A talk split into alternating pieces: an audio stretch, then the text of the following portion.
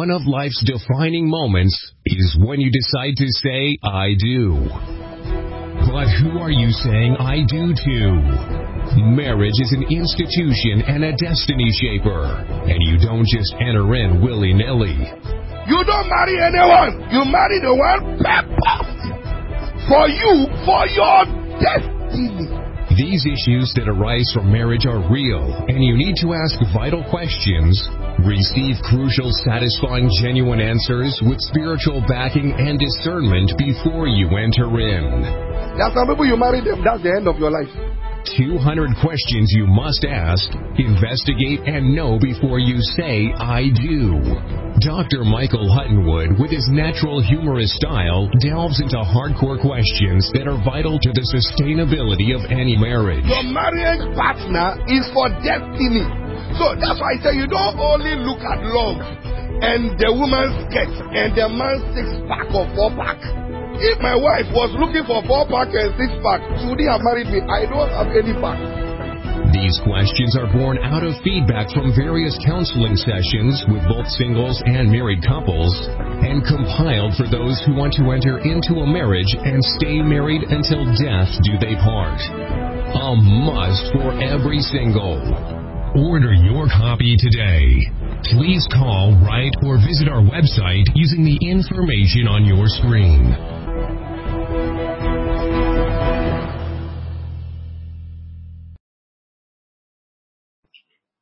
Welcome, welcome, welcome to this evening's session of Don't Endure, Enjoy Your Relationship.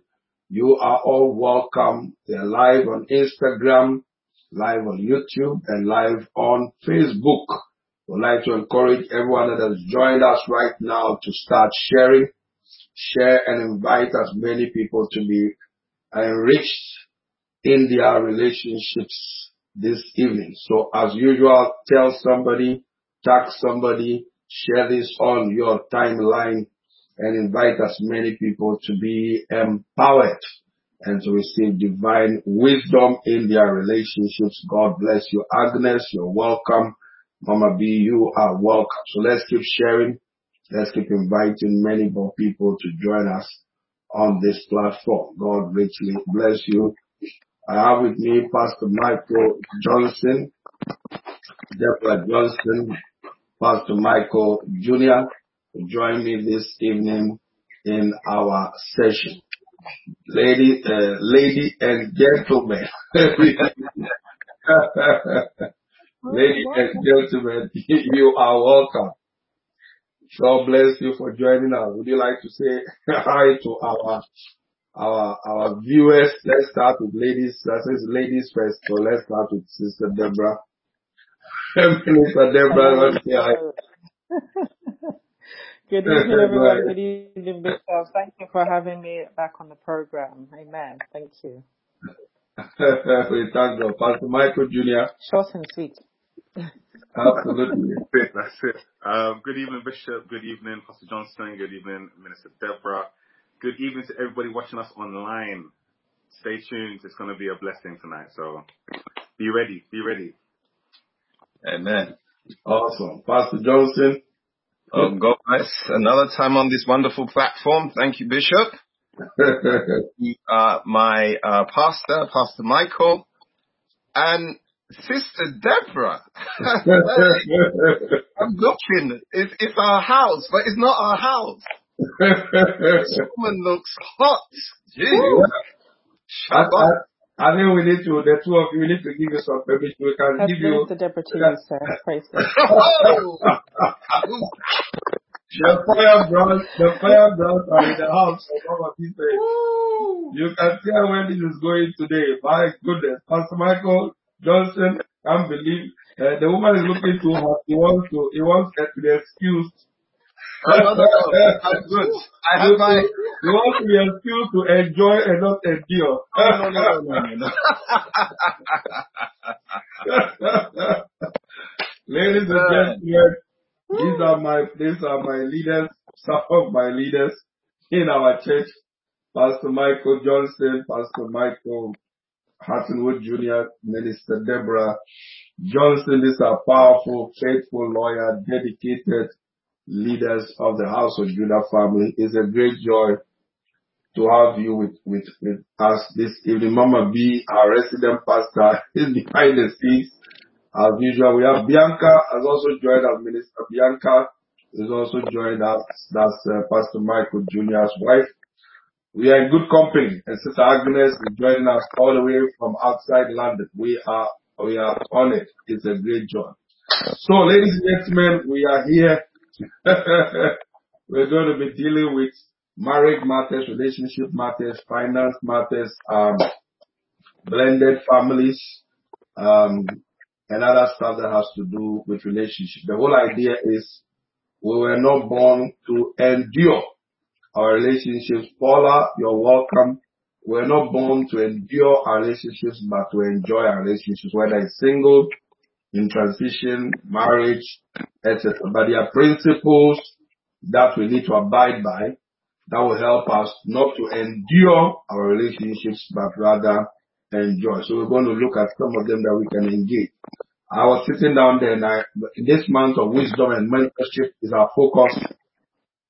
And I, I made a statement to myself. I was saying, um, when you know better, you do better.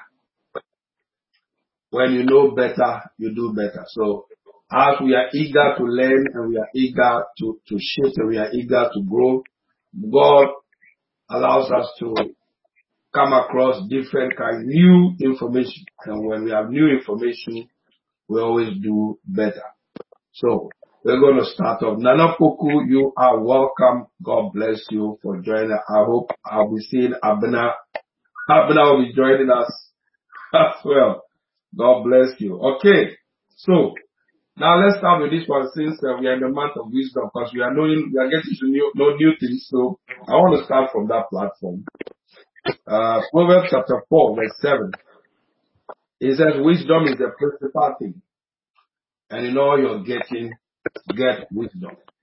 And in your getting of wisdom, get understanding. Now, since when we know new things, we do better and begin to approach things from a different uh, perspective. When Proverbs four verse seven says, get wisdom. Wisdom is the principal thing. In all your getting, get wisdom. And in your getting of wisdom, get understanding. Alexander Ashite, thank you for joining us. God bless you. So, with Proverbs seven in mind, being wisdom being the principal thing, in all your getting, get wisdom and get understanding. How dangerous is it to use just common sense instead of divine wisdom or divine sense to run our marriage, run our relationship, raise our children, or run our family or career? Considering what we have just found in Proverbs four seven, wisdom is the principal thing. So if wisdom is the principal thing, it says go get wisdom for everything that you want to do. How dangerous is it for us to just use common sense when the Bible says wisdom is the principal thing? In all your getting, get wisdom and get understanding. Who wants to start? Ladies first. Ladies first. How dangerous is it? Because we've used, we've used, when we, some of us got married, all we knew was we were in love, and then we were just using the information. Wait a minute, I don't suffer from that. Little, little, the scriptures we knew was what we were applying. But now that we know that wisdom is the principal thing, how dangerous is it? For instance, Bible talks about um, uh, be quick to hear, be slow to speak, be slow to anger. Now that's the, that's engaging divine wisdom to approach when your partner says something. In the natural, common sense, you say, when your partner says something or your wife or husband says something that you don't like, you need to give him your opinion. That's common sense. So the question is how we approach a lot of things with common sense. How dangerous is it now that we know that wisdom is the principal thing? The question is, is it wise to approach issues with just common sense or to approach it with divine wisdom? That's what the question is. So Pastor Johnson, you start us off. Um, all right, in answer to the question, it is very dangerous because common sense only It, it's common, and it always usually falls short of all the relevant information. Um, common sense tends to be a reaction to the immediate stimulus. Um, common sense often comes out of as much as you know, and sometimes in marriage you don't know enough. Um, um, there, there are people who divorce based on what they thought they understood and saw. Um, and, you know, it all falls apart. Many people say sometimes a very common sense statement is the following. Um, marriages are not worth working for because marriage doesn't work. That's common sense. If you see people divorcing all the time, you can turn around and say, marriage isn't worth working for because marriage doesn't work, not realizing if marriage is an institution, you have to make it work. Marriage doesn't work by itself. You don't just put a ring on a woman's finger and it works. So common sense is very dangerous. You have to understand how marriage, what marriage is. You have to also understand who people are. Uh, my last point, you must remember everybody's made in the image of God. So they are as complex as God is. And if we can't even really understand God, we rarely will understand each other without God's wisdom. So it's very important not to bring common sense. Uh, last, last point. um, common sense often is grown from the environment you grow in. Now, if you've grown in an environment where there's lots of divorce, lots of single parent families, lots of broken homes, that's the amount of common sense you have to operate in. And that, that may seem to be the scale and the horizon, but in the end, common sense is not good enough. So that's all I have to say. Amen. Amen. Maxi Akko, you're welcome. Mommy T, you are welcome. God bless you. Pastor Michael Junior, what's your take on that? Yes, I mean, just building from what Pastor Johnson said, who just, yeah. once again, he started it nail on the head nicely, sir. Um, you know, that, that, that point that he just finished off by saying common sense is birthed from um, your surroundings, your life history. Uh, so it's it's not of, common sense is not of God. Yeah, God, we're, yeah, we're all created in the image of God, as Pastor Johnson stated. And it's God that can give you the wisdom to sustain any form of relationship. Mm. So if common sense is the most fleshy type, in fact, this one, I know there's another type of wisdom, we're not going to get into that one, praise the Lord. But when it comes to common sense, you know, like common sense is, is, is the status quo. It's the normal thing that most people know. And therefore, if it's a normal thing that most people know, it's the furthest thing from God, because um, God, God is unique, one of a kind, complex, as Pastor Johnson stated. So it, if you're using common sense, you know, a lot of times you look at our relationships, a lot of, a lot of arguments, a lot of disagreements, a lot of falling outs come because we're using common sense. We're using the, our, our history, our past as our yardstick to gauge what is happening or what has just happened, or what has just occurred. Yes.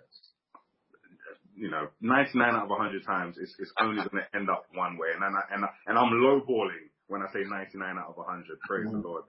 Um, but it's, it's, it's imperative to really aim for divine wisdom, divine wisdom where in every situation, you just take that moment to just really, okay, this is, this is how I feel.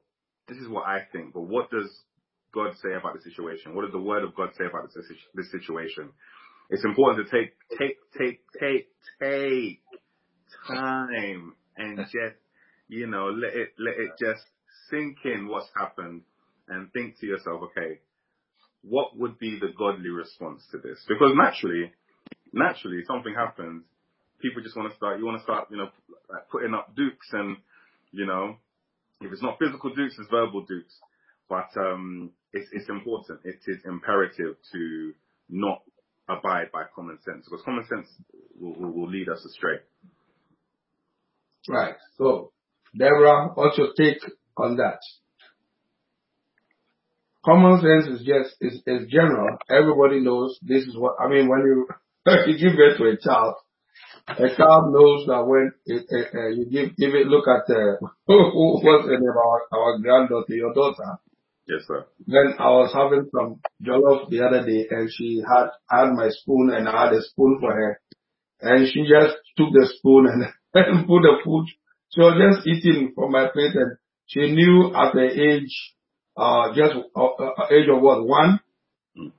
Yes, she knew to take the spoon, dish the rice, and put it straight to her mouth, not to her nose or to the ear.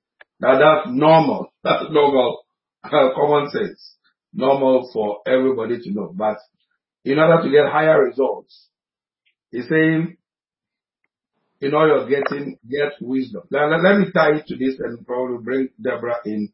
Let's tie it to Proverbs twenty-four, three to four. Proverbs twenty-four, three to four says, by wisdom a house is built. So by wisdom, a house, a business, a marriage, a relationship. By wisdom, a house is built. By understanding, it is established. By knowledge, the rooms are filled with all precious and pleasant riches. So it says, by wisdom, a house is built, whether it's a family, a home, marriage, business, culture. I mean, by wisdom, a house is built.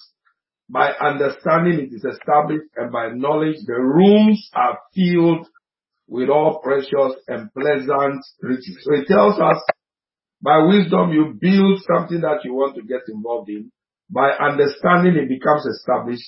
And by knowledge, the rooms are filled with precious and pleasant riches. Who doesn't want their marriages to be built? Who doesn't want their marriages to be established? Who doesn't want their marriages to be filled with all precious and pleasant riches? And he's telling us, it's wisdom that you apply that enables us to see our businesses, our ministries, our careers, everything built. So if we want the best, if we want, we want something that is out of this world, it says we should engage, uh, engage divine wisdom. Anyone wants to comment on that before Deborah comes?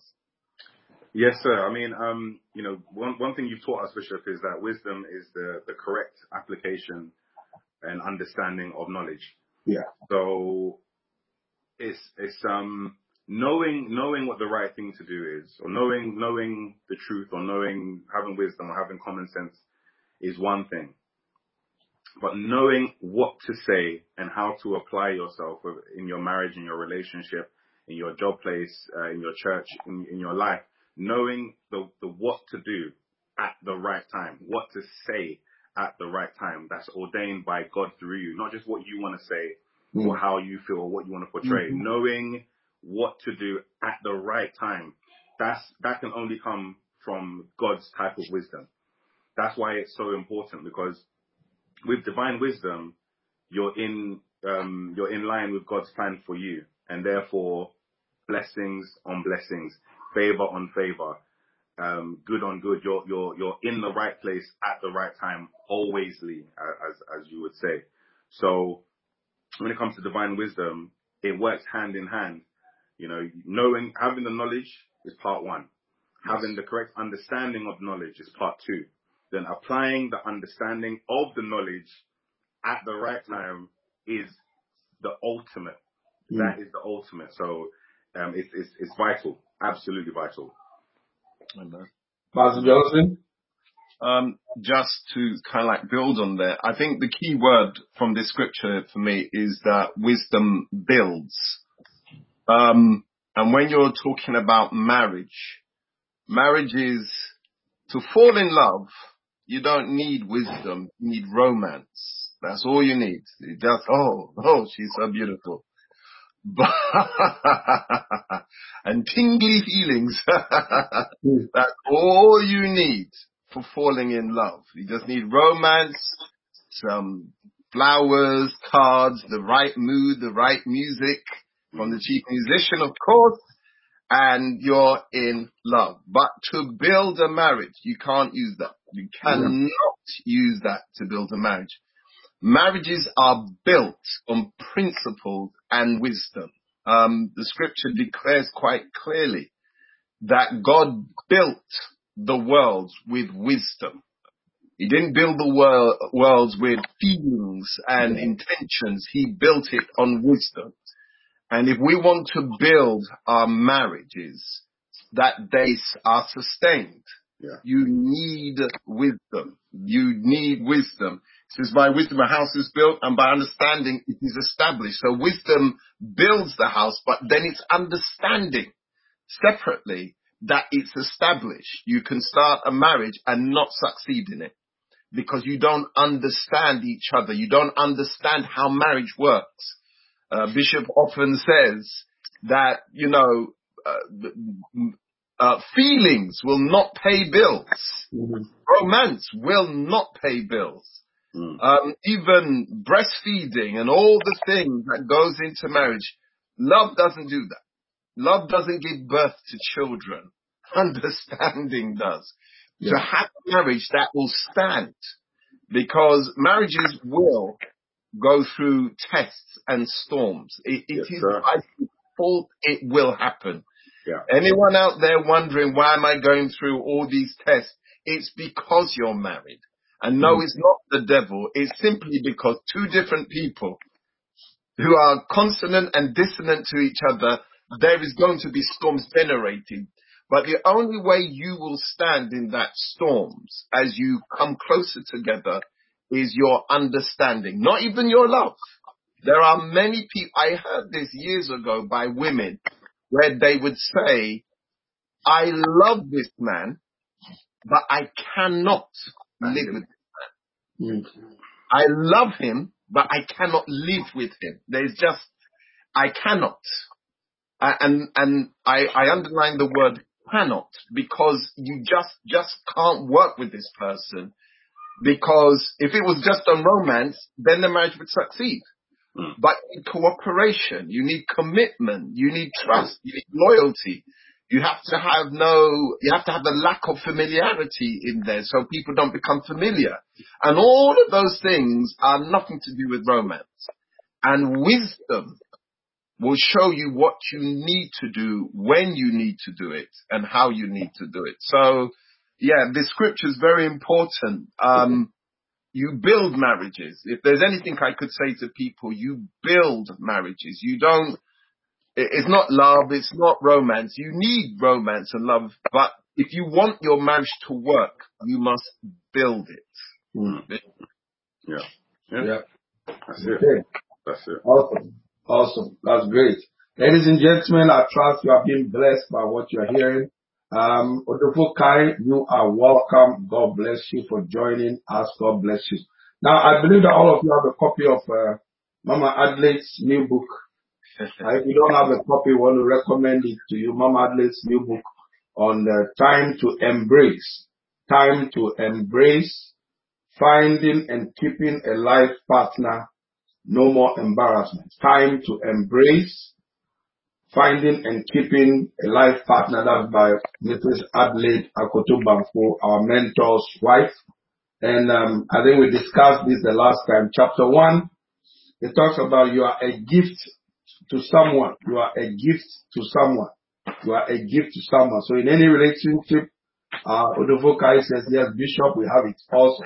So we're going to deal with chapter one. We're going to discuss chapter one briefly, and then we shall move to the blended families. It says you are a gift to someone. Now, the question is, how, impo- how, um, let me just get a, the right question. Um, how important is it for us to see in any, in our relationships? Okay. I think Deborah is, is with us. Okay, Deborah, did you want to say anything about what we talked about wisdom before we move on to the um us being gifts to one another? Um, yes, I'm sorry about, sorry about that. Um, I couldn't hear. I heard the, the question, but I couldn't hear the comments of the pastors. Sorry about that. Um, the only thing that what came to mind, um, as you said, um, as you asked the question, was that the book of Proverbs is just littered with um instructing you to learn from things. So learn from the ants, learn from the caterpillar, learn from, you know, from these, from the animals, learn from insects, learn from people. It's also telling you, my son, mind, listen to instruction, learn from instruction. So, um, getting, it, it, that's an instruction for life. You cannot live and not learn. Um, if you stop learning, you, you are dead, you won't grow. Um, we're learning automatically, just existing. We are learning things. We're learning about people. Um, and when you put, when you actively learn things, that's how you, you're getting wisdom. The instruction is we have to have wisdom in order to do anything, not just, um, not just our relationships, but in any, in anything. Um, wisdom brings understanding. Um, when you actively search for it, it will bring the understanding, and then you'll be able to do uh, with, with the understanding. You then do things automatically, if that makes sense. Once you once you gain wisdom and you understand, then you don't have to keep learning the same thing. You've learned it, so now you begin to do the thing on automatically. Um, common sense is useful, but only in an emergency situation where you don't have enough information to apply wisdom. So common, if you haven't got enough, you just have to use your common sense. That's the very, very basic thing, but we don't live in common sense. It's, it's just for emergency use, I, I, I think, anyway. So, um, it's, wisdom is very, very important. Um, and it, without wisdom, you can't grow. You have, you know, you need wisdom to grow, um, and live life effectively and live life well. Amen. One of the things I'm teaching, uh, Kwasi Offei, that's, Kwasi Offei is watching from, from, uh, I think it's Germany. That's Bishop Gideon teaching Offei, my twin brother's senior brother. So, the Honorable Kwasi Offei, God bless you, sir. Thank you for joining us this evening. It says fantastic and powerful. God bless you, man of God. Thank you for joining us. God bless you for joining us. Now, one of the things I'm teaching uh, this month, this month of wisdom and mentorship, has to do with one of the definitions of wisdom. One of the definitions of wisdom where it says, wisdom anticipates, as divine wisdom, divine wisdom anticipates problems, avoids problems, mm-hmm. and solves problems. So wisdom has the capacity to foresee problems, carry forward. It has the capacity to anticipate problems before they show up. It has the capacity to avoid problems before they show up, and also has the capacity to solve problems. So it's a three-dimensional solve. That if you're engaging divine wisdom, God can show you things ahead of time before it happens, and then also it can help you avoid it, and also it can help you to solve it if it comes to that particular point where you have to solve that. So in a relationship, in a business, in a ministry, in our career, this divine wisdom we are talking about, which Paul, uh, Solomon said, get wisdom. He says it has the capacity. So if we, we become wiser through God's word and we embrace this spirit of wisdom, this is what he has the capacity to do. So can you imagine how this can enhance our lives, enhance our careers, enhance our relationships, enhance our friendships, enhance our business, where we can anticipate what is about to happen. We can avoid it if we, if that's possible. And then we can also, what if, when it gets to the West, it has the ability to help us solve problems. Just like in Solomon, when they brought those, that baby, and the woman says, you know, kill, kill that child. It's through divine wisdom that Solomon says, no, now I know who the baby is. Now, that's how powerful wisdom is. So we're encouraging everyone on this platform, let's go for wisdom. Let's go for wisdom. Now let's talk about Time to Embrace. This is a book by Mama Adelaide, uh, Bishop Akutu-Bamfo's wife, powerful, Time to Embrace. And the first chapter talks about the need for us to see each other as gifts to one another. It says, did you know that your marital relationship sometimes move in the direction of your self-perception? And then it says, are you aware that every man is a gift to a woman and every woman is a gift to her man? It says you are a gift in every circumstance, but you are not a gift to everybody. You are not a gift to everybody. You are a gift from God. So the question is, how important is it for us in our relationships, whether single or married, how important is it for us to see each other as gifts to one another? Like Pastor Johnson, the need for him to see Deborah as a gift, and Deborah see him as a gift, and me see Mama B as a gift, and she see me as a gift. Pastor Michael see Bianca as a gift, um, and Bianca see him um, as a gift. How important is it for us to see each other as gifts, not enemies, not to be used and discarded? How important is it?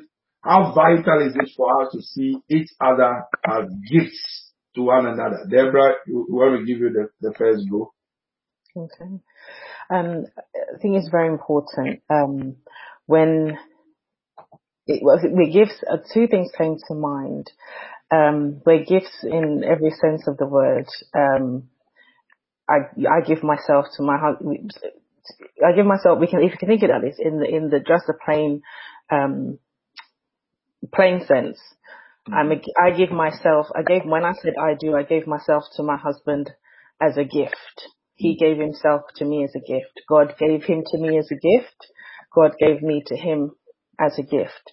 When, when we receive gifts, um, we realize that, okay, we didn't get it, we didn't get it for us. So when we acknowledge that God gave us this gift, we don't acknowledge it like we own it, if that makes sense. When, when someone gives you a gift, you're more, you will look after it more because you, you realize that someone has entrusted this thing to me. Mm-hmm. Um, it makes, you have to appreciate it more because, um, someone took the time to make this person or make this, this gift, to prepare this gift for me. So now in order to, to honor it, I have to appreciate it and respect it and take care of it and nurture it. We see things as a gift. We realize that it's not of ourselves. It was given to me. You know, you have to appreciate it. Unfortunately, with some people, um, when something has come freely, um, it is not appreciated. Um, if it came freely or um, quickly or without any real effort, it's very easy to not um, show the appropriate appreciation and take the appropriate care um, of the gift that is given. But it's something that you have to actively do. You have to actively remember, no, this is a gift to me. This is a person who's been entrusted to my, to me, entrusted to my care. I have to speak God's word, seek God's um, face if I'm any difficult, so that I respond correctly, so that I do not damage the gift, so that I make this gift last. I mean, how many times have we received a gift that we really, you know, it's the thing that we wanted, and we just took the, took pains to look after this thing, made sure it didn't break. We, you know, whatever it is, you know, we looked after it, we would clean it, put it up high, the kids can't touch it. Um, you know, no, no, no, you, you, that kind of care that we take when we, when we really love something, um, it's important to do that, um, with each other, because as much as, um, I think people forget how fragile people are, um, and they're more fragile than inanimate objects. Um, you, you can't see what you're with an, with an, with an inanimate object. If you, if you drop it, you can see the, you know, the pain, the broke, you know, it's broken. Um, sometimes we drop things and it doesn't break.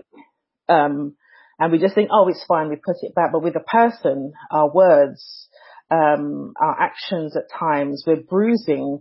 Um, the, the, the, the damage doesn't show on the outside, it shows on the inside. Um, so it's very important that we, we take care of the gifts that we've been given. Um, if sometimes people, there's an attitude that, you know, it's mine, so I can do with it what I want. Mm-hmm. And it's like, yeah, you can't, it, it's not right to have that kind of attitude, especially with people. Um, you have to remember, whether you believe in God or not, you didn't create that person. Right. And that person is unique and a gift in their own right. They didn't have to be with you. They chose to. Their, sorry, their choice is a gift to you. Mm, um, right. Your choice to to, get, to to to be with them is your gift to them, but it's also your gift to yourself, because whatever you saw in that person to invite them or have them in your life is going to be a blessing to you, which is why you let it in. So you even gifted it to yourself. So then why would you mistreat um the gift that you gave to yourself? I mean, that's just the basic, but then take it further. Why would you mistreat the gift that God is giving you? I think too much, too many times we, we that is, we take people for granted. We don't um, remember that, no, they didn't have to be here. They didn't have to choose you. Um, anything could have happened. God, you know, God could have, I won't say God because God doesn't, doesn't show people like that. But, you know, you could have, you know, they don't have to be here. God forbid, you know, any one of us can be taken at any time. There's no guarantee. So yeah. you yeah. take that time. Don't waste time mistreating. Um, that's what the one thing that we, re- that people regret, even you see in the T V, the movies, and you hear about it. The one thing people always regret is how they treated people when they're on their deathbed, when they lose them. Whenever they lose, whenever we lose people, the first thing we think, oh, I wish I treated them better. Um, mm. I wish I spent more time with them. I wish I had done all of this. Let's not, let's not, um, end up wishing we had done better. Let's just do better in this. And this is the wisdom with that the Proverbs talks about. Learn. Um, you learn from experience. You learn from instruction. You don't have to, let's go through the thing. Bishop, you always, you, I love this saying that you said, one of the first things I heard you say when I came to House of Judah, that it's better to build a fence at the top of the hill than a hospital at the bottom. You don't always have to experience things in order to learn and gain wisdom. Sometimes just listen, just humble yourself enough to listen to instruction and follow the instruction. It's not just a listening, hearken. You have to listen and follow the instruction. And then that, that, you know, that, that's wisdom right there. Um, wisdom to remember that our, our partners are gifts. Um, mm. so we don't, we don't mistreat them, and we appreciate them and honor them as we should, as we're supposed to. You know? Yeah. Awesome. Awesome.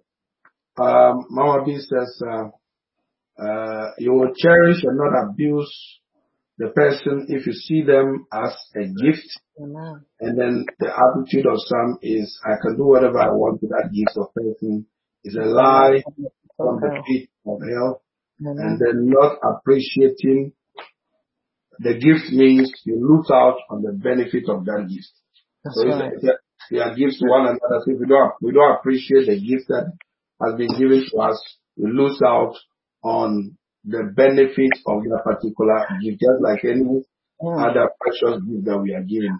Sorry, to, yeah, uh, just just to, just to add to the, just just to add to that, yeah, it's it's a protective. We are we are all human, and mm-hmm. we're going to protect ourselves. After a while, we're going to be open, but then after a while, self-preservation mode is going to kick in. Mm-hmm. And then we're going to start withholding ourselves.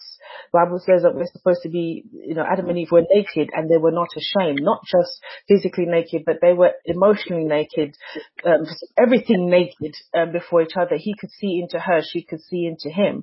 But what happens if you start, if you're that open, fully open with somebody, and then they begin to abuse you and mistreat you, you begin to close yourself off, and the goodness and the blessing that would come forth, you, you lose out because No, we're not. We're not. We're not releasing it. Yeah. Okay. Anyone wants to add anything to that? Um, there's something that um, in the book um, it says uh, when you're m- getting married, um, there is your marriage uh, goes the way of your self-perception. It's a very quite an important point. Mm. Jesus himself puts it like this: love your neighbor as yourself. Come on now. A reflection of your love really to the gift of this other person is really reflecting how you see yourself. Um, I would say sometimes to a lot of people, if you're single and you've had some very bad relationships, do not be willing and quick to jump in to another one, because um, an abused person after a while believes that abuse is acceptable. And then when they go into the marriage, they will abuse people accordingly. Give yourself time to heal. Yeah. Because the marriage always takes the shape and form of your self-perception. It always does. Um, I wish it didn't, but it's the way it does. God has placed it in the way. Husbands treat their wives how they treat themselves. If mm. a man is hard with himself, he will treat his wife hard. Mm. And he's not. And you know, sometimes this woman doesn't understand how much I love her. Well, you don't really love yourself like that. Mm-hmm. Uh, how how you really see yourself, how you believe in yourself, how you respect yourself is naturally just the way how you respect your partner.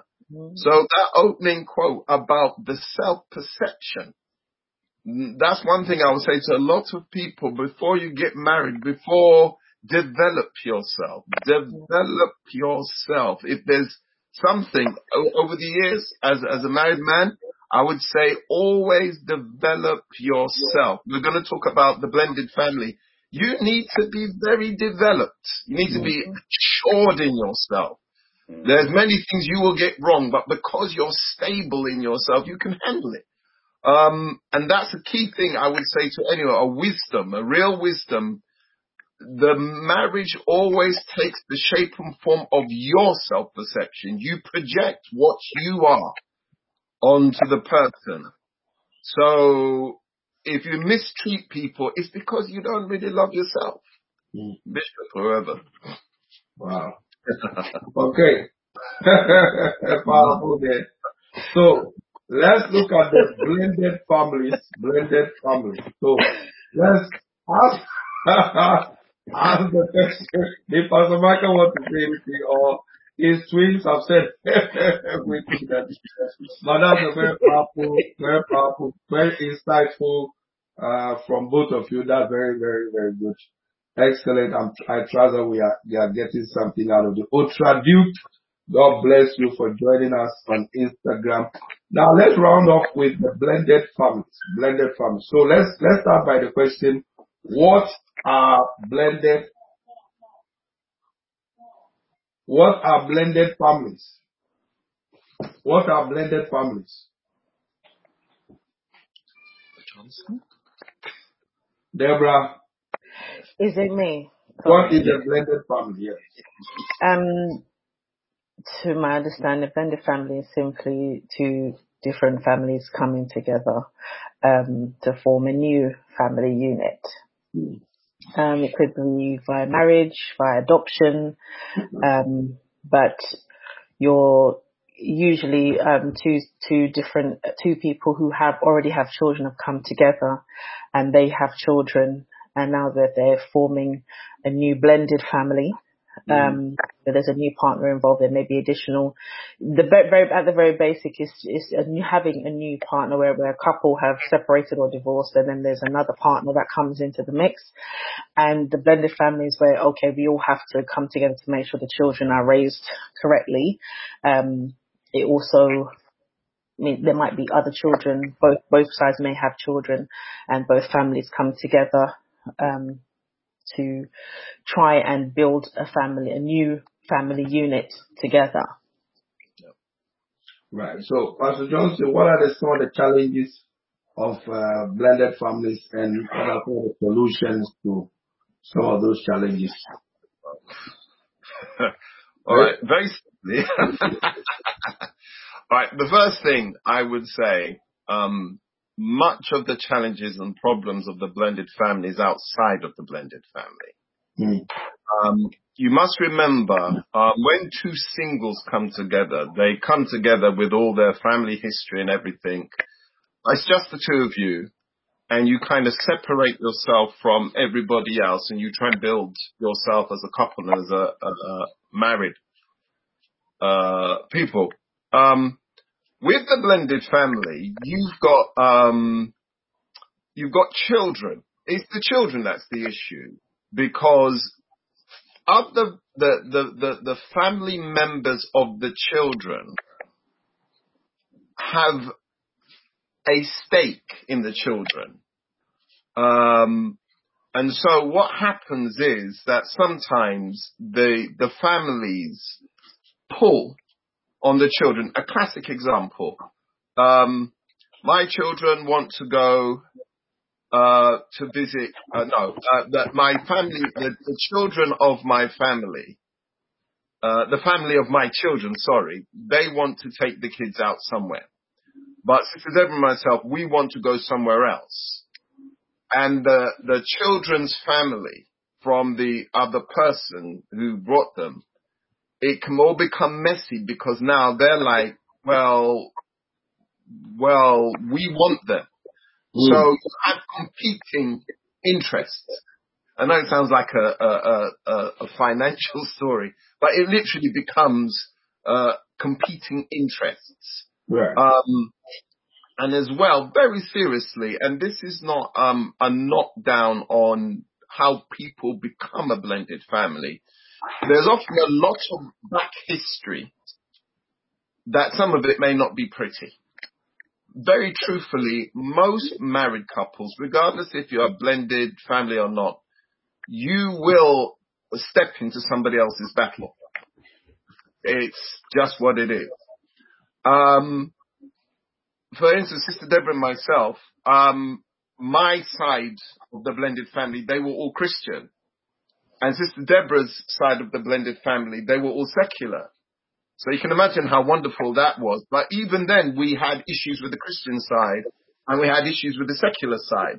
Yeah. And one thing I learned very rapidly, being Christian or secular doesn't mean nothing. It's a competing interest.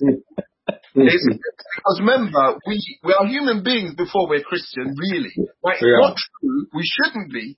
We should be Christian because Christianity is a state of being. But mm. the truth is, we're really, really family-based, whatever. And regardless of how holy, whatever, or how ungodly, people in blended families always had competing interests.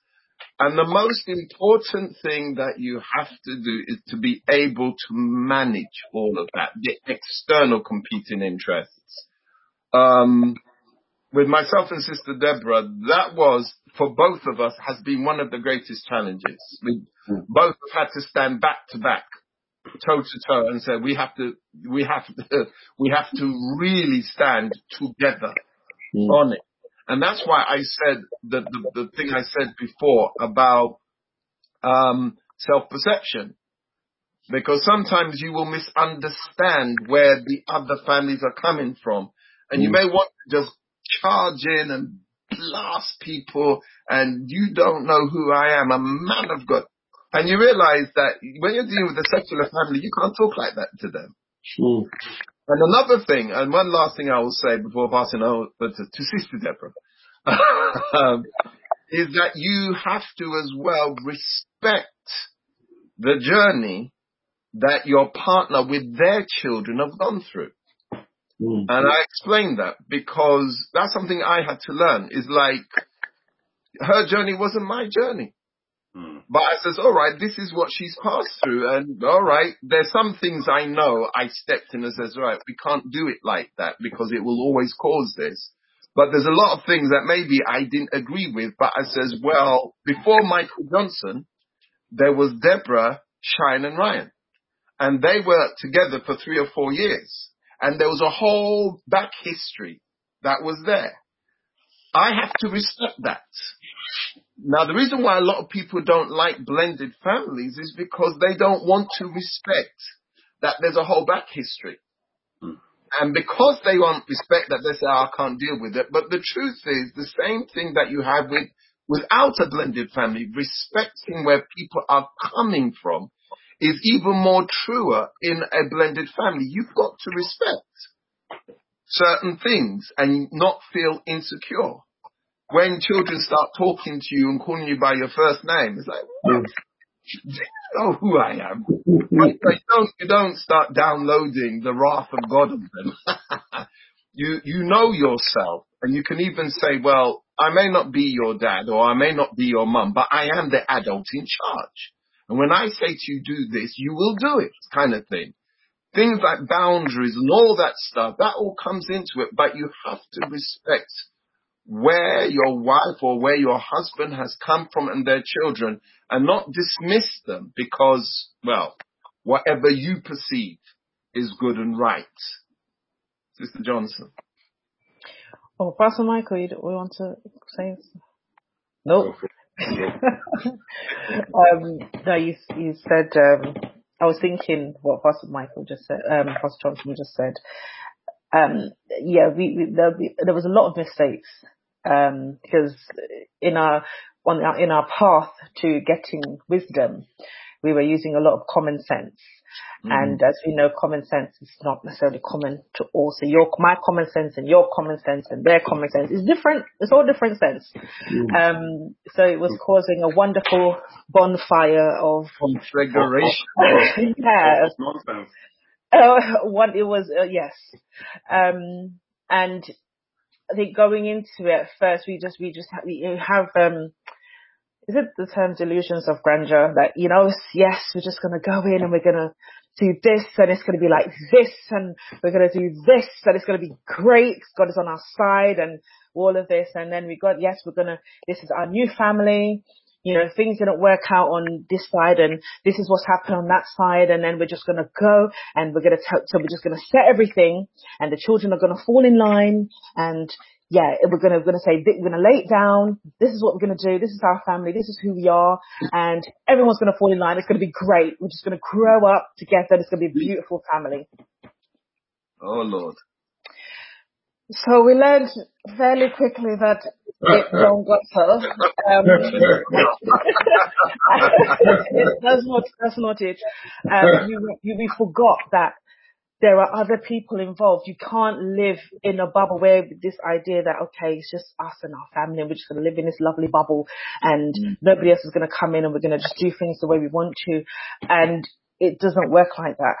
Absolutely doesn't work like that. You have to remember that the external family, the extended family, so the family of the children, of, of each side of the children, they are mm-hmm. people that also have stake, also, even the fact that, you know, they, they, they were there when they were born, up to yep. whatever age, yep. you know, so they were um, very, a lot, well, we found that obviously they were very, very involved with the children up to a certain age. So to cut them out like that, we didn't think that we were cutting them out. We thought, no, we were doing the right thing. This is the best thing for our family. They will understand.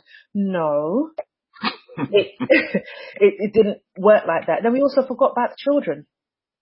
Mm-hmm. We... In our, in our, in our, in our zeal to build this wonderful family and this is how it's going to be, we forgot that the children, their connection, they wanted that connection, they desired that connection. Um, and we forgot about what that would mean, that the lack of, what the lack of connection would mean on both sides. We also forgot what the, what the connection would mean. And I explained that. So the lack of connection, there were issues, but the actual connection, when they would go away and come back, they would come back like totally different to when they left.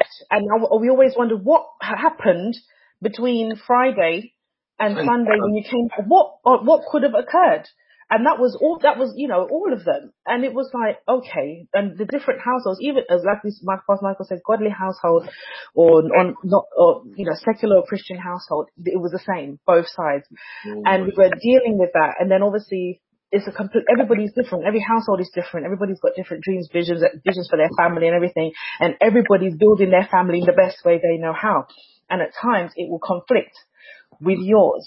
You have to navigate that so that, and it's, it's, it's this ongoing, never-ending balancing act to make sure that at the end of the day, the children are the most important and to make sure that they're, they are balanced, whole, they get the right, you know, they get as much um, visitation, much, as much interaction as possible.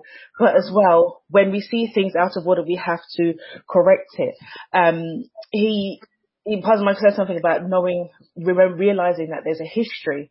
A lot of time we just bowl, just, you know, people just bowling gung ho. Um, you see, you hear stories, I've heard stories and I've seen, um, you know, we've seen some of, some of these um, shows and everything where people, they don't know what went on. The new girlfriend or the new wife don't, doesn't know or understand the history. All she knows is that this is my husband now and it's my house now and da da da. And it's like, no, you can't, You can't have that attitude. I understand wanting to kind of protect and, but that is a, protect and put your mark down and mark your territory. But it's actually, it can be a sign of insecurity. And you can't afford to be insecure because when your kids go, go away for the weekend and come back and tell you, well, why can't we have this? I went to, to dad's house and he had this. Why can't we have it? I went to, to nan's house and I went to mum's house and she has this and she let me do this. Why can't we have it?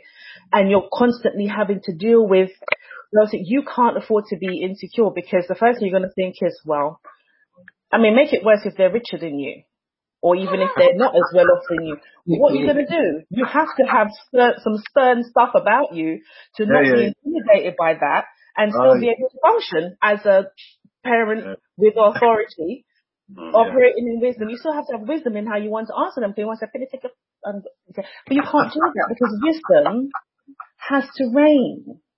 Yes. You have to exercise wisdom because in that moment they're just react. They're just, they're just saying, and the younger they are, they don't understand. They don't know anything. Even the children don't know the history. They don't know. Yes. All yeah. they see is your interaction and how yeah. you deal with each other.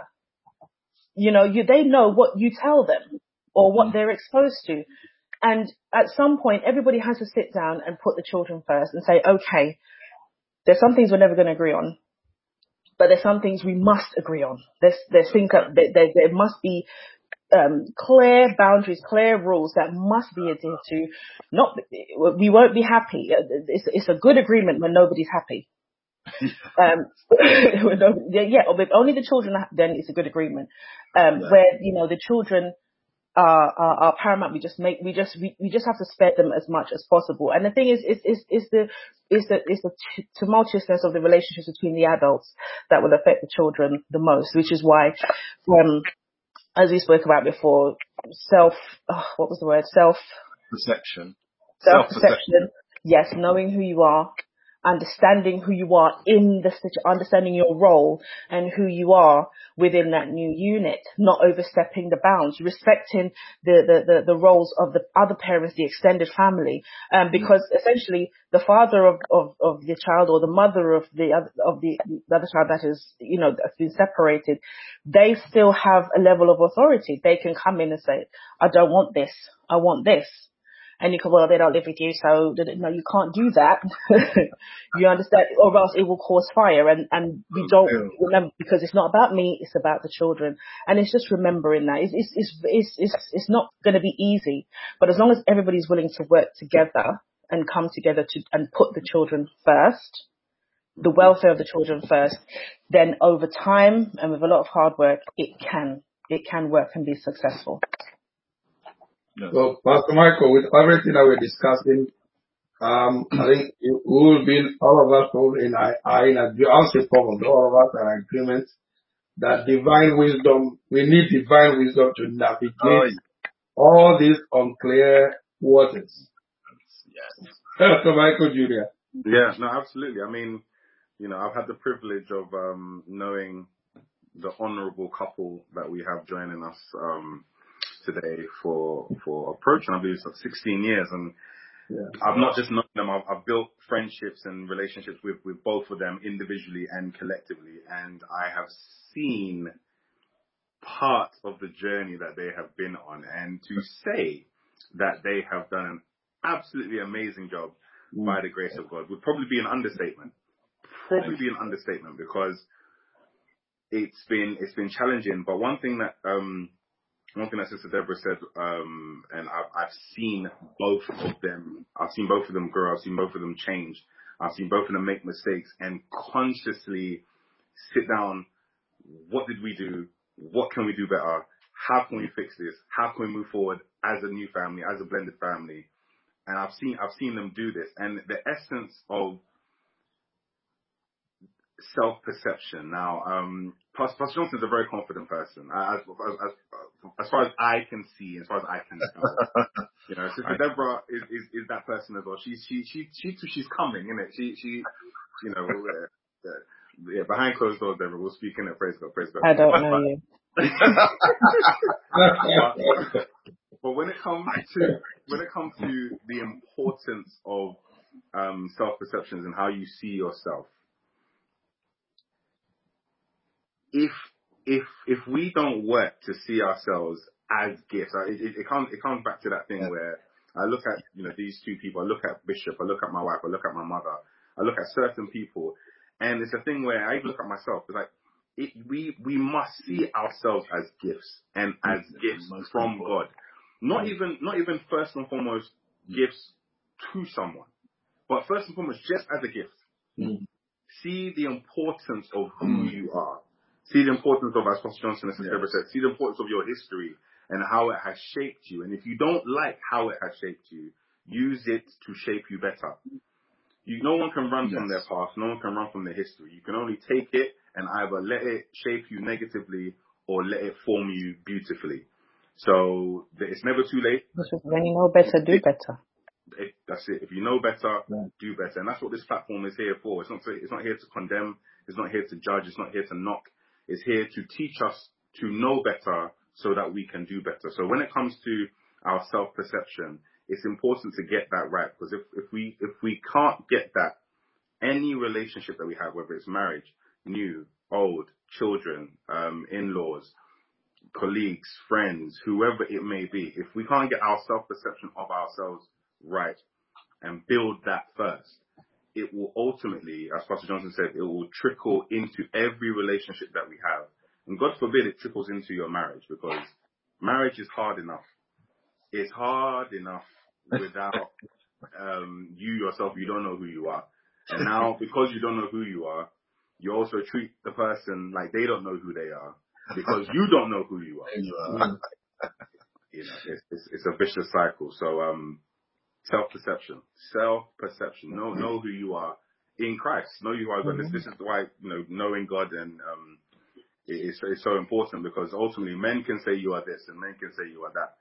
As for me, it doesn't matter what anyone says I am. I know that God has made me to be special. He's made me to be to be more than a conqueror.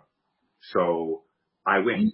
Any situation I go into, as tough as it is, I know that God is on my side, so I'm going for the win. So um, praise God. Uh, Pastor Michael, the, um, Pastor, Mike, Pastor Johnson, finish the scripture for me. I can't remember the second, but there's no, there's therefore no condemnation to those who are in Christ Jesus, who walketh after, who walk the, after the flesh, but after, after the spirit. Walketh not after the flesh. Yeah. Um, I think it's just, I just wanted to add that there do not, there is no condemnation. Um, I want to just say that like, there's no con- condemnation for those who are in Christ Jesus, who are walking after wisdom. Once you've, you, you've gone through the experience, you've learnt from it. Now, if you you walk in after walking after wisdom, you've learned from it. You've made a mistake. Now walk in the wisdom of it, and do not allow that thing to stop you or to paralyze you or dis- to discourage you. It happened. It's gone. Now move forward. Now you know better. Do better, and walk. Do not walk in condemnation, but walk confidently, knowing that that. You know, in that thing, you've you've you've conquered it. You've got victory over it. As Pastor Mark says, you win. You know, because you've learned from it, and now. Those mistakes, you won't make those mistakes again in that situation, because now you've got wisdom and you'll be walking and applying it from, and, and that's it, you have the wisdom and you have, now have the understanding. So now it can't happen again, because you've, you know, that, that thing will not hold you back anymore. Just, just my last words on this is that, um, the practical, how did Sister Deborah and myself do it? We made a commitment to stand in our church. We built our life round House of Judah. We built our lives round service in the house of God and to our bishop and our pastor. Because I just knew that you've got to have a massive tent peg to push. When I saw what this family was, I said, boy, you need a strong pastor in your life. The Bible, the bishop always says to set in order the things that are out of order. And I said, Lord, this, for a while, we wasn't even at a church. I said, God, I need a pastor, a hard pastor. A hard, a very hard. The forces that my wife and myself were faced against were very hard.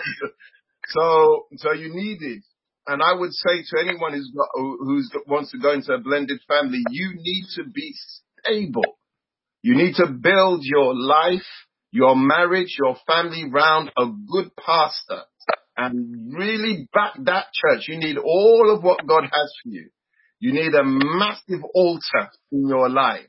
Mm-hmm. Um, you need a great man and woman of God, a, a father and mother of the church in your life, because the forces that are in blended families today, maybe twenty, thirty years ago, it was a lot easier, but today there's just war, war on every side, when sometimes the doorbell rings and the war started. And you just said, you've come to pick up the children. Stop warring with me. Um, and you need a pastor, good teaching, good grounding, good principles, good leadership. And you need all of that. You need an altar that you can put your money in. And that altar will speak for you. Because there were some times, my wife and myself, we just looked to heaven and said, God, you have to intervene. Because if we intervene, one of us is going to end up going to prison, or both of us. You really need, uh, I cannot, cannot, this is not, you know, just like hero worship of my bishop.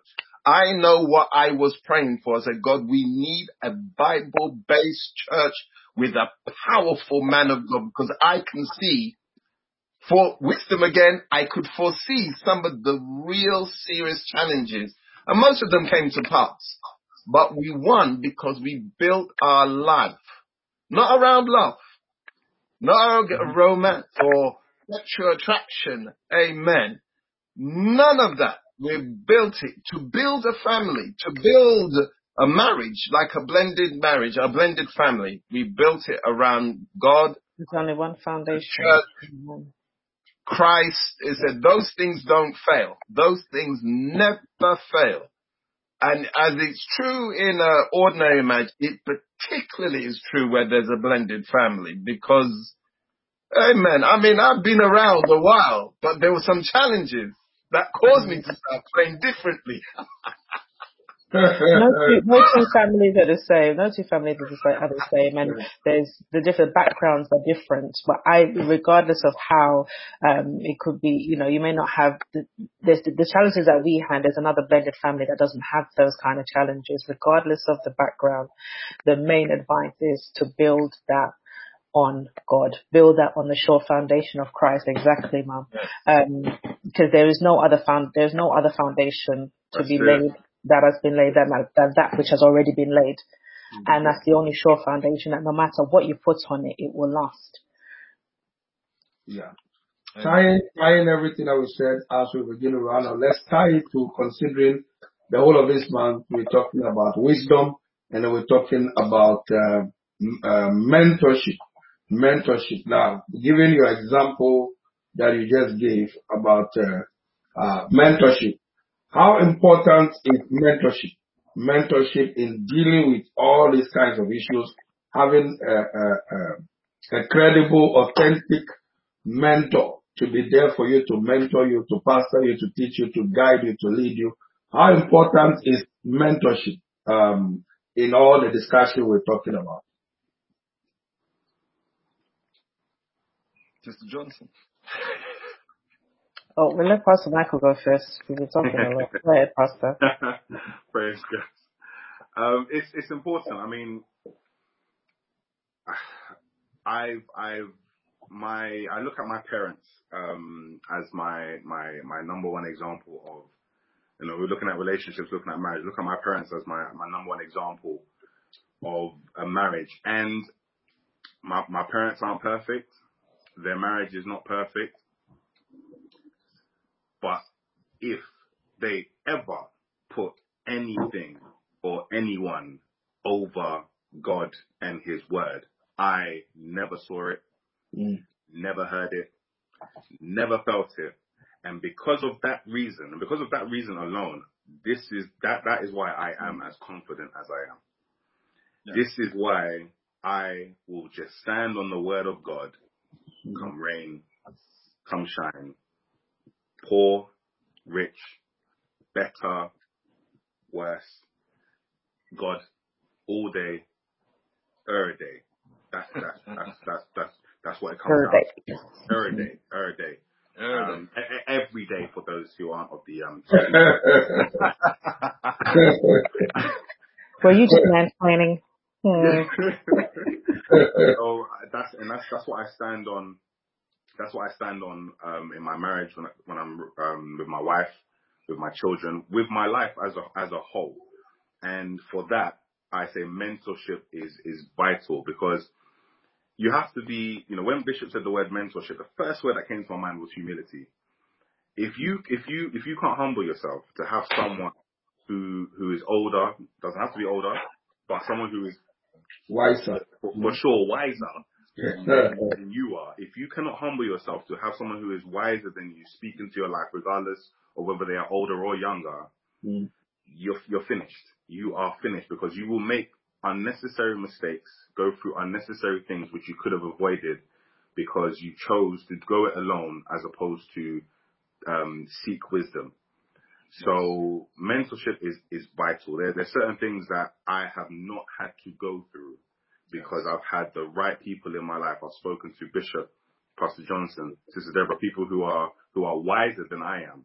And mm. I've, I've heard what they've said, but not only have I received the knowledge, I've gone after understanding, and then I've applied it through mm. wisdom. It's, it's, there's no point hearing what you should or shouldn't do and then still oh yeah, going and doing the wrong thing. This mm. is why wisdom is important, and this is why mentorship is important. So, amen. Thank you, Bishop. Awesome. Pastor Johnson, do you have anything to say as we close out on, on mentorship? Um, as Bishop says, um, if you don't have a mentor, you will have a tormentor. Real, man. Uh, yeah, the, the tormenting will mentor you. um, in the multi, in the in the is it, Bishop always um, in the in the multitude of counselors, counsel, yeah. mm-hmm. and Bishop is always um, encouraging um, people. He said, even if it's not me, he says, find somebody, sit yeah. under, humble yourself, sit under them, learn. Um, Only the humble can really will succeed as men uh, succeed uh, will, will will succeed. You can't mentor someone who is not humble, because you have to be humble enough to to want to listen. We live in a society where you can't tell anybody anything.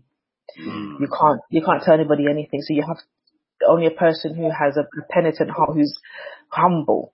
Um, to receive, who knows that they need help. You can't help somebody who doesn't even know that they that they need help.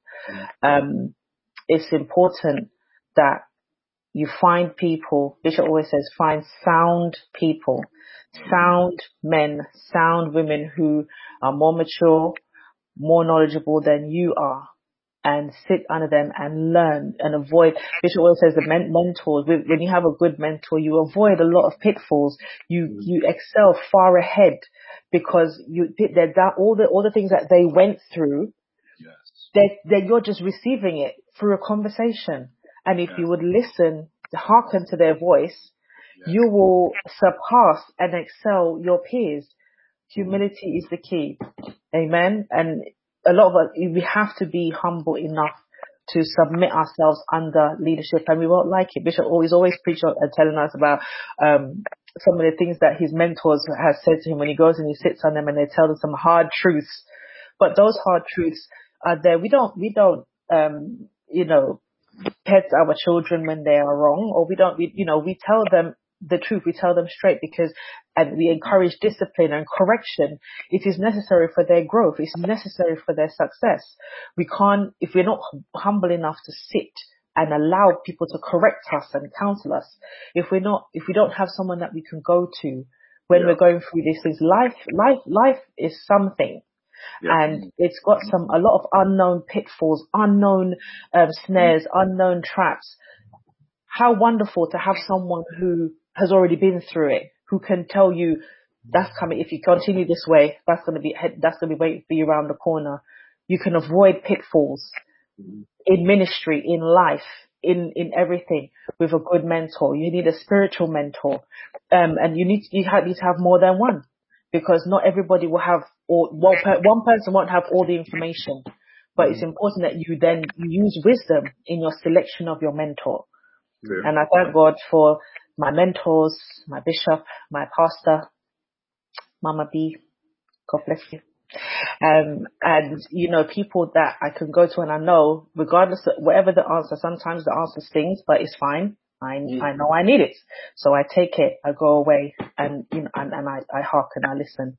It's important, or else, because I know I want to succeed in life, and I know this is the way. This is a key. It's a mystery. It's a key. Amen. Awesome. Awesome. Okay, you guys have any final final statements before we round up uh, this evening? Ladies and gentlemen, watching this whole month, we are dedicating it to teaching on mentorship and um, and wisdom, wisdom and men- mentors give you wisdom.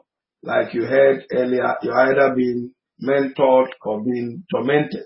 Mentors share their wisdom with you. It was Isaac Newton who said, um, "If I've seen further," Isaac Newton, or I think it's Isaac Newton who said, "If I've seen further, it has been by standing on the shoulders of those who have gone ahead of me." So leaders are leaders are ladders that you climb to get to the top. One of the advantages of mentors is they download their wisdom, they download their experience to you, so you don't have to go through what they went through to learn certain lessons. You do, you don't stand, you don't, you don't learn to avoid accidents by having an accident. That's right. You don't learn to avoid accidents by having an accident. So this, these people have shared from their hearts things that they've been through, the wisdom that they have applied. And I'd like to encourage every one of us to apply the things that we have heard and add it to what we have already heard. Nana Poku says, this is really a university. It is about life. We keep it real. Like Mama B says, keeping it real. We keep it real. These are, when you, when you, when you rub shoulders with people who've been through what you're going through or what you're going to go through, they can share the experiences with you to keep us from becoming casualties, but rather become beneficiaries. So, Pastor Johnson, Pastor Michael, Deborah, your last your last statements as we close. Let's start with Pastor Michael Junior Praise God.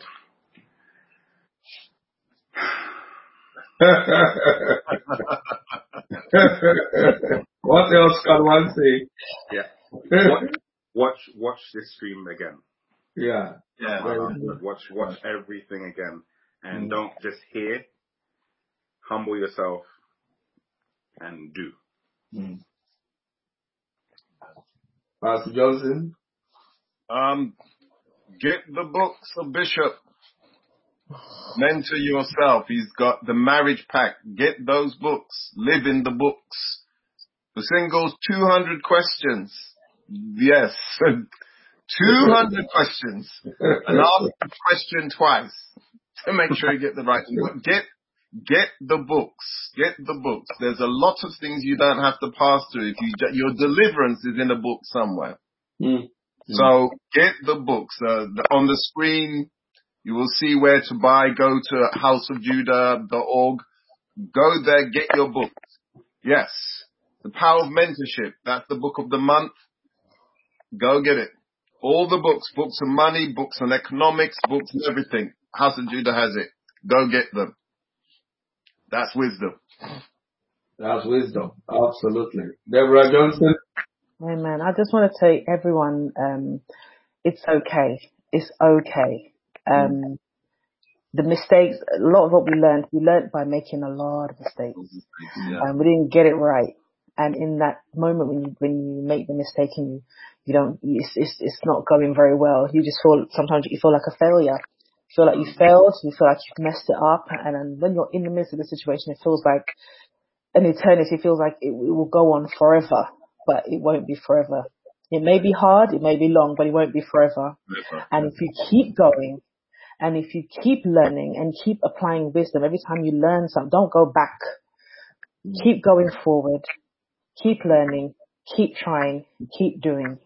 You will come out of it and then you'll look back and say, oh wow, it wasn't that bad. It doesn't, it doesn't, your mistakes don't define you, your, def- your mistakes don't make who you are. It's what you do afterwards that will define who you are. Once you've made a mistake, you, ha- you need to learn from it and move on. But it's okay. Do not, don't feel, you know, feel like you're, you're, fa- you're not a failure, you're not wasted. Nothing like that. You're still fearfully and wonderfully made. You're still loved by God. You're still called by Him. Just apply the wisdom. Seek the men, sit under the mentorship, and you will succeed. You will fly because He's promised that. Amen. Amen. Awesome. Amen. I'm going to ask Pastor Johnson to pray for everyone on the platform uh, today. But before we do that, I'd like to encourage every one of us on this platform. If you are not born again, you want to give your life to Jesus Christ, I want you to say this short word of prayer with me. And the details of our church services is calling at the bottom of the screen. The whole of this month will be teaching on mentorship and wisdom. And we'd like you to join us in our services, either the online service or the actual service. So the details will be scrolling at the bottom of the screen. Either you want to give your life to Christ or rededicate your life to Christ. We'll be praying for every one of you in a few minutes. But you want to give your life to Christ and also join our actual or virtual service. The details are right there. Every Sunday, eleven thirty a m Text zero seven five five five six two six nine two five to book your seat to join our actual service, or you can watch us online on Facebook at House of Judah City Church. So if you want to give your life to Christ or you want to rededicate your life to Christ, pray this prayer with me. Say, Jesus, thank you for dying on the cross.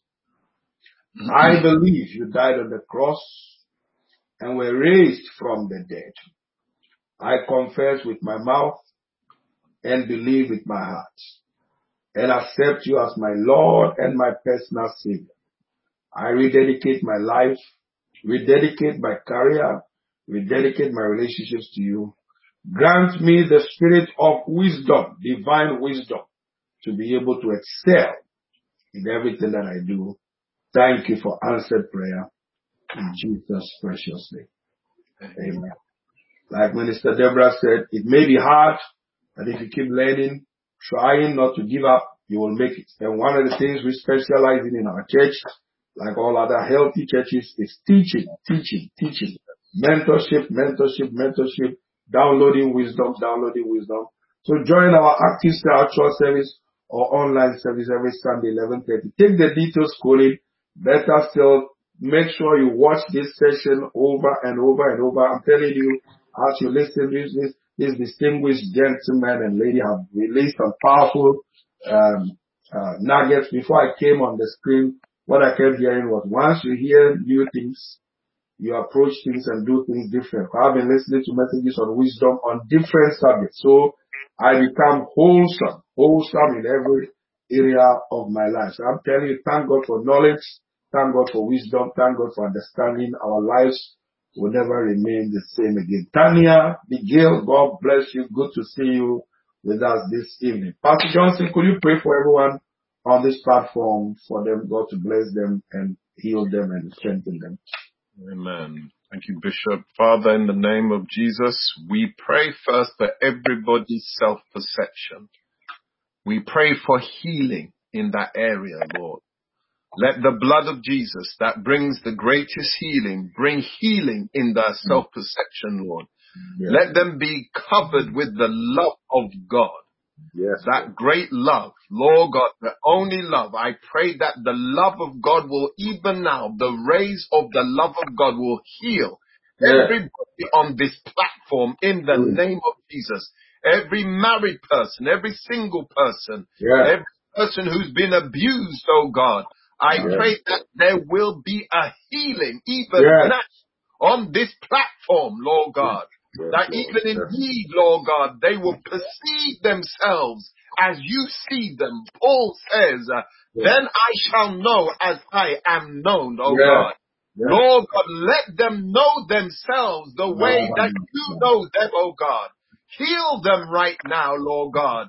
Lord God, that as they go into the relationships, Lord, they can work together. And the final thing I pray for, I pray that, Lord, wisdom, an uncommon, Lord God, amount of wisdom will even come on them. Let the spirit of wisdom come on your children right yes, now, oh yes, God. Yes.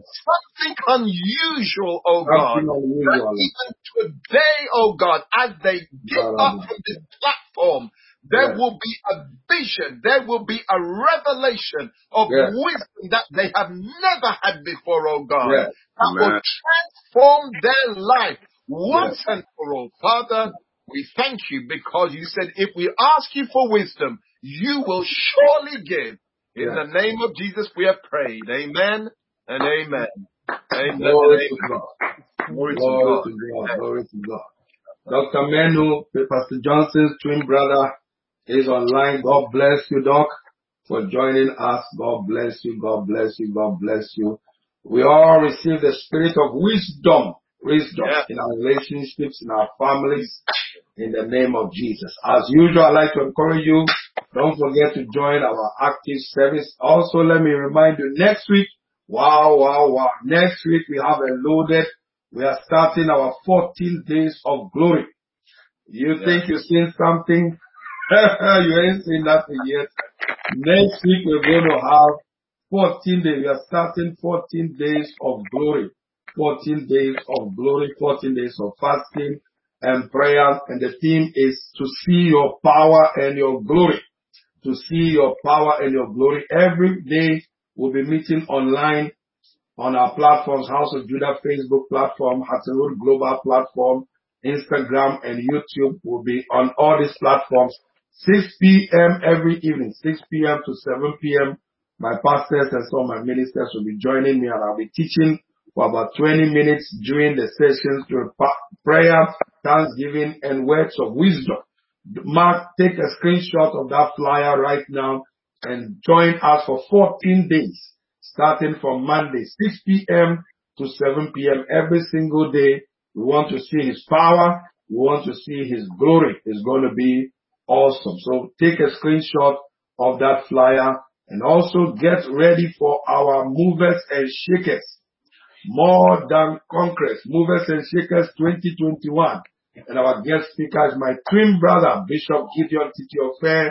We're going to have virtual and actual service from the first of July, Thursday first of July, all the way to Sunday first of July. My twin brother will start us off on the first of July to preach.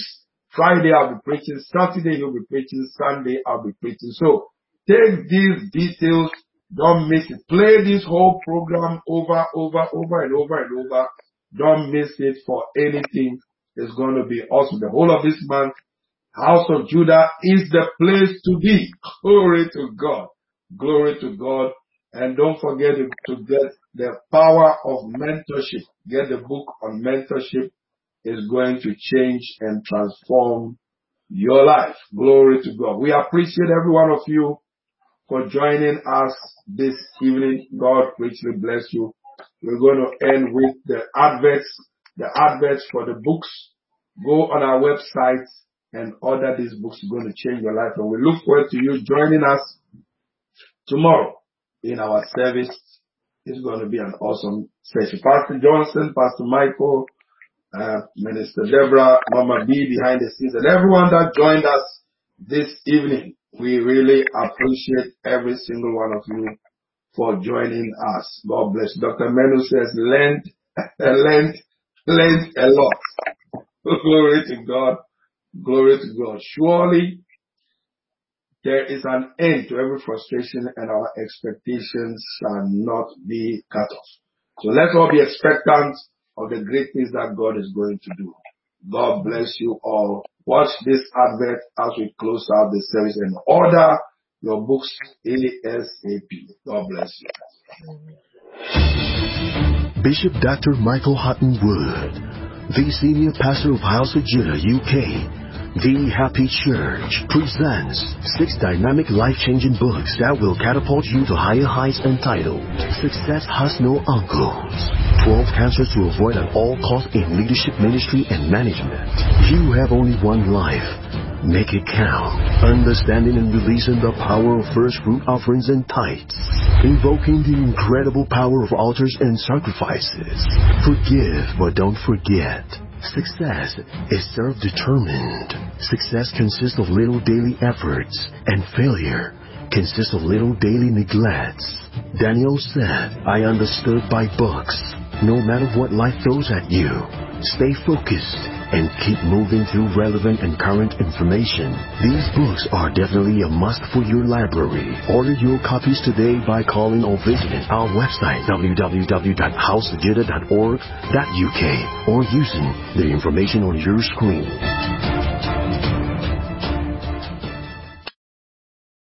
One of life's defining moments is when you decide to say, I do.